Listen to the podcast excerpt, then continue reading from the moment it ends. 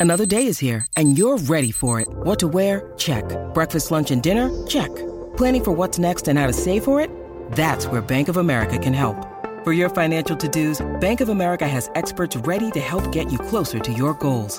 Get started at one of our local financial centers or 24-7 in our mobile banking app.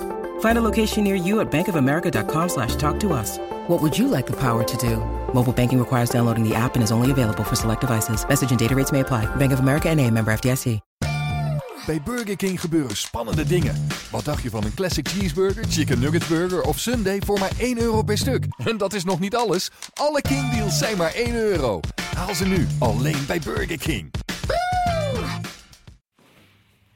Good afternoon. Welcome to a special Royal Blue podcast um, with me, Greg, Phil Kirkbride, and sports editor Dave Prentice. We've just got back from Finch Farm where we watched some reports on Ronald Koeman's first Everton press conference as manager.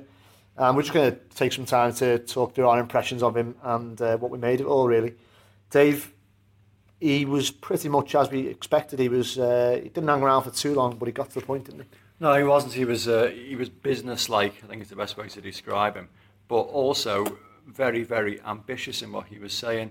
Uh, it's a long time since I've heard an Everton manager come in and declare quite bluntly how he wants to take Everton back to the top, I suppose, you know, to the kind of club that Everton was, gosh, maybe like, you know, 25 years ago.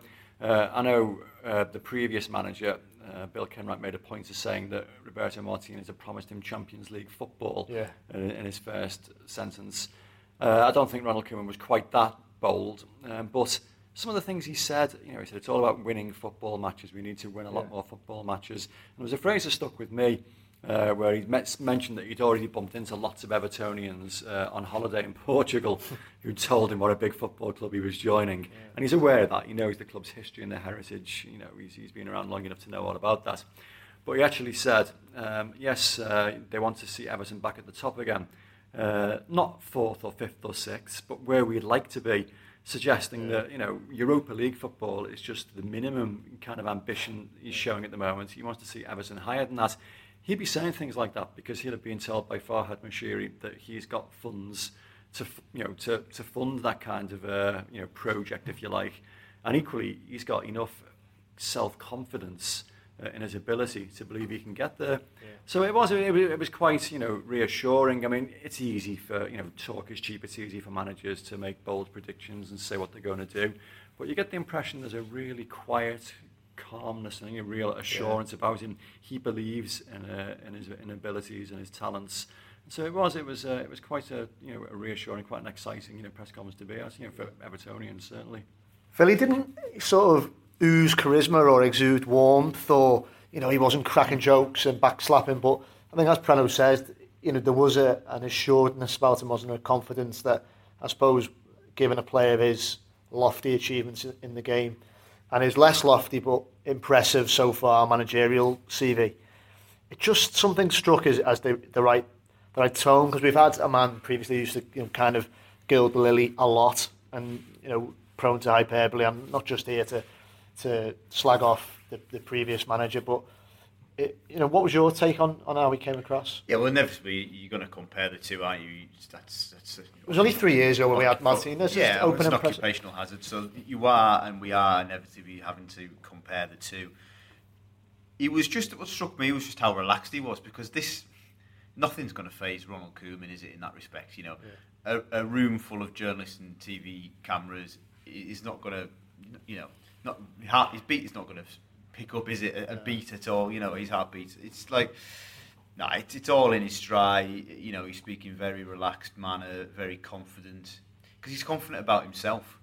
You know, you, you could you could just you could just tell. You know, I glanced a couple of times across the press room, and the way that everybody was just he's never in the palm of the hands, but it was that kind of respect and his stature and reputation just makes people listen, and he doesn't need to be, you know, doling out wild and, and, and mad predictions and, and, and, getting people's hopes up beyond what's possible.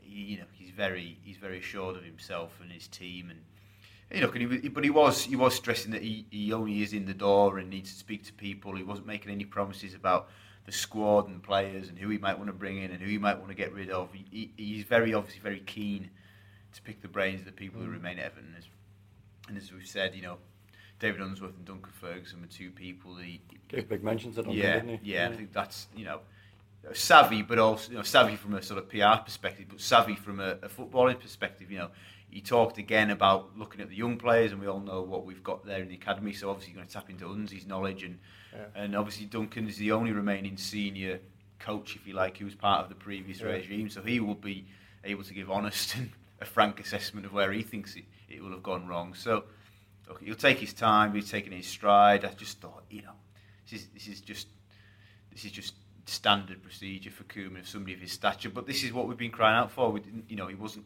one extreme where you know caught in the headlights and. And saying stuff just to please everybody. There was no need for sound bites, was there? Yeah. What, what did you make of it, Greg? Because you've seen a few now. You know, yeah, well, yeah. Um, I actually thought what was refreshing was that he he actually answered the question. Uh, he didn't take ages to go around the houses. For me, I, mean, I've not reported on as many managers as, you have, but with Moyes, I felt sometimes he was almost too blunt, and it was hard. You had to infer the sort of background to things he was saying, and it was a bit difficult, and that was left him prone to misinterpretation. With Roberto Martinez, the opposite. Mm. He'd say so much, almost like a politician. Yeah. The message was lost, and often because he didn't really want to answer the question. So he would reply to your question with hundreds of words, take up minutes and minutes on your dictaphone or voice recorder, and actually he wouldn't even respond to the question you'd asked at all. It was classic politician speak.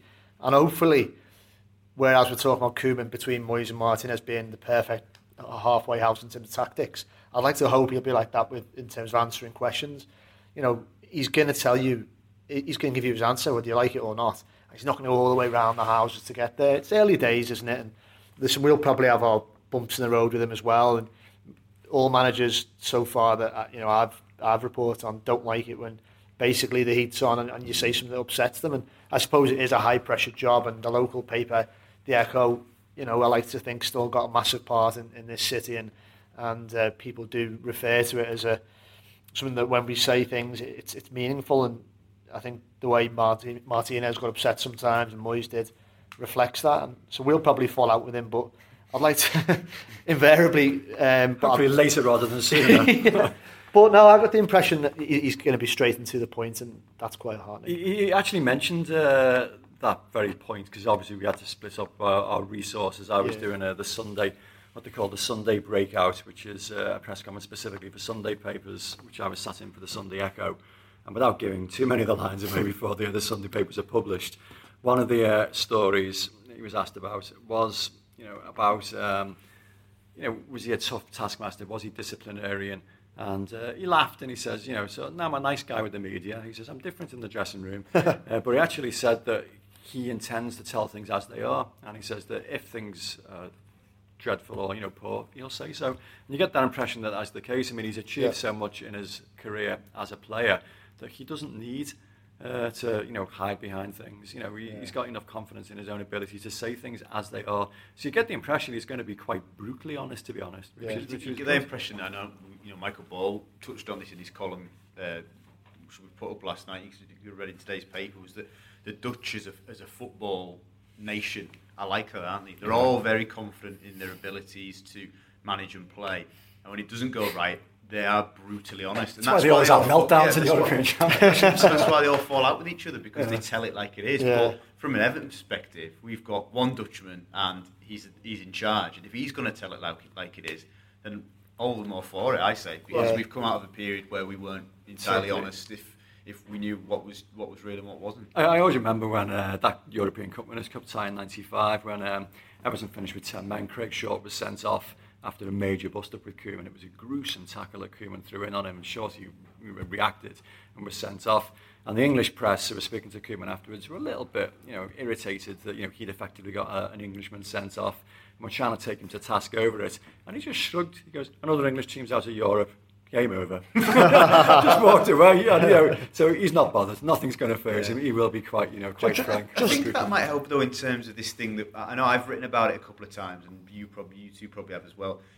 What I felt we were missing in the past three seasons, you know, and again, we're not here to just have a go at Roberto because he brought a lot of good things to the club, but I never felt there was a, ever a siege mentality at Everton. When it was going wrong, I never felt that there was a you know, Mourinho's the master of, of, of just battening down the hatches Yeah. and making it. It's them against us. It's them again. I never ever felt that Everton had that.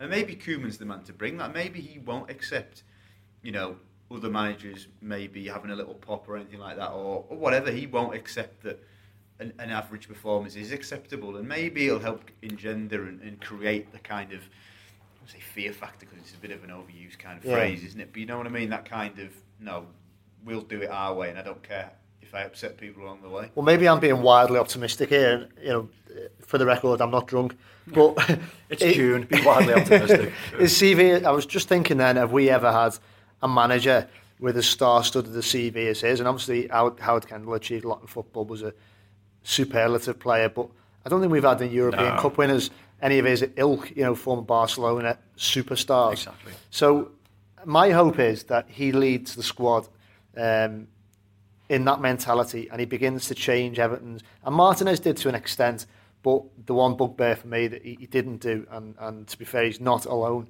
is to go to places like Anfield specifically mm.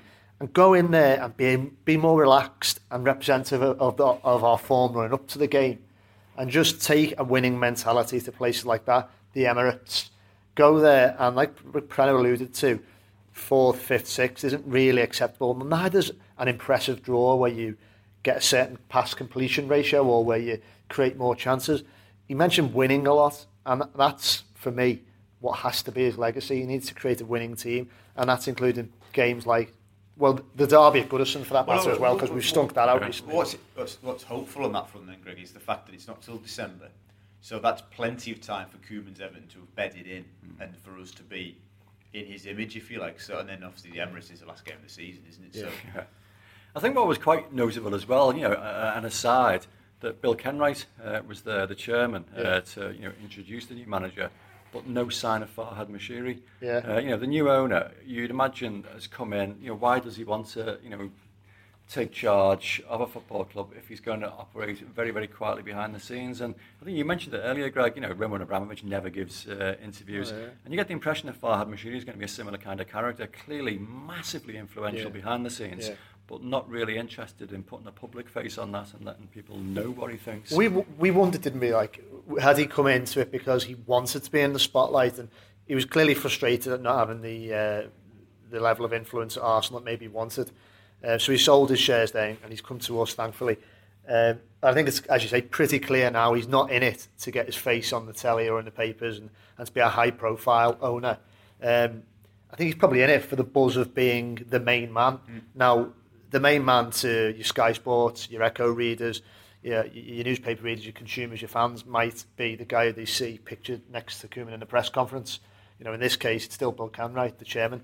But in terms of the spheres that uh, might mix in and world football, everyone's going to know that he's the man at Everton. He's he's the man who who makes it tick. He's the man with with the purse strings, and uh, maybe that's what he wants. He wants to be the man who guides. And the people keep calling it a project, don't they? It's it's our club, but you know it guides Everton forward, and maybe that's uh, what you get his buzz from. Because clearly Abramovich must get a buzz from owning Chelsea uh, without ever doing any press publicity. Maybe when you get to that level of wealth, not that Moshiri sadly is quite in that bracket.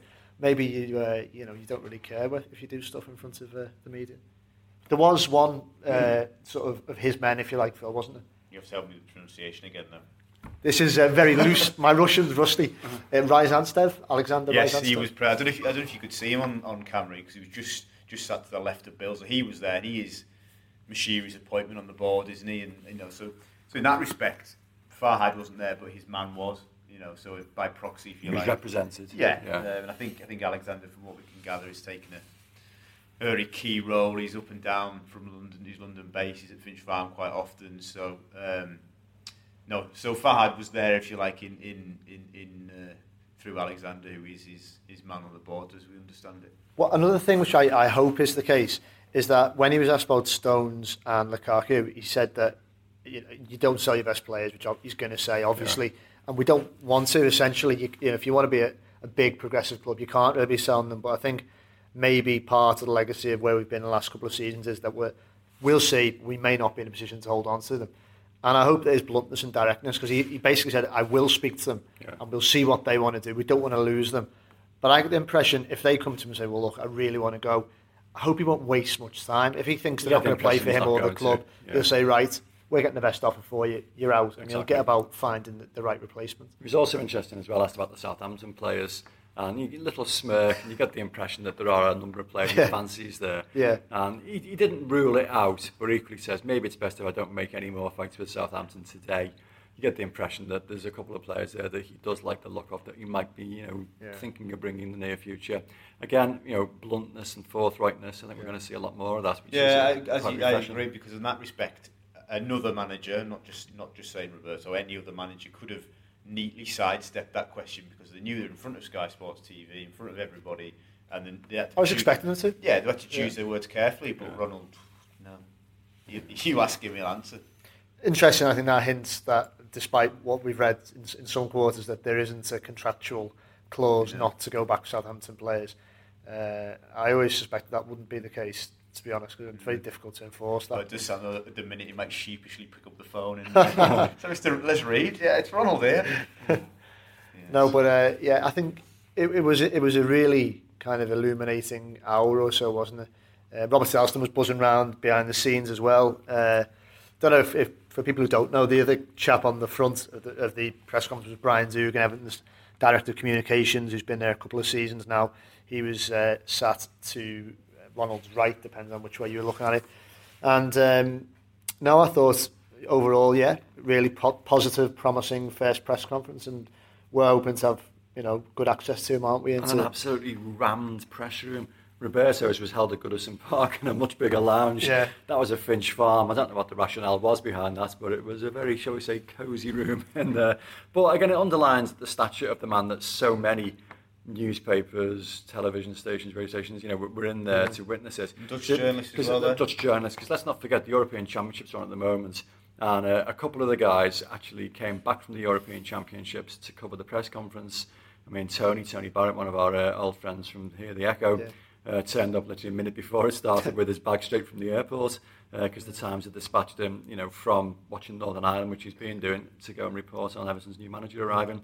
So again, you know, just a, a, a slight sign of the, the news value of having a guy Yeah. uh, as you know significant as Ronald Koeman taking charge. Exactly the Times could have sent a freelancer, but again, you get the Yeah. impression they've gone to their main man, Tony. Well, you need to be here for this, Yeah, and exactly. therefore got him back. But it was funny when he was coming out. Koeman sort of paused in the foyer, didn't he, of, of Finch Farm, to kind of look up at the telly and check the score in the Sweden Italy game, Yeah. which made me laugh. Proper football man type thing, and uh, we saw um, Sue Palmer, who's Everton's kind of, I suppose you'd call her managerial secretary now because you used to refer to her as more as secretary than Roberto. And I think she's just, uh, I think she makes the club tick in many ways, PA is the phrase. PA, sorry, PA. But uh, interesting to see her, and she she will no, but no doubt be getting to know Ronald well. Oh, she's been part of the furniture weeks. for a long time, so yeah, she's uh, part of the cog that makes the uh, machine work there. Yeah.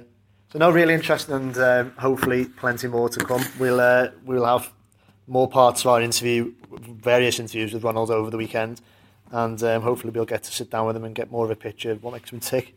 Thanks for listening.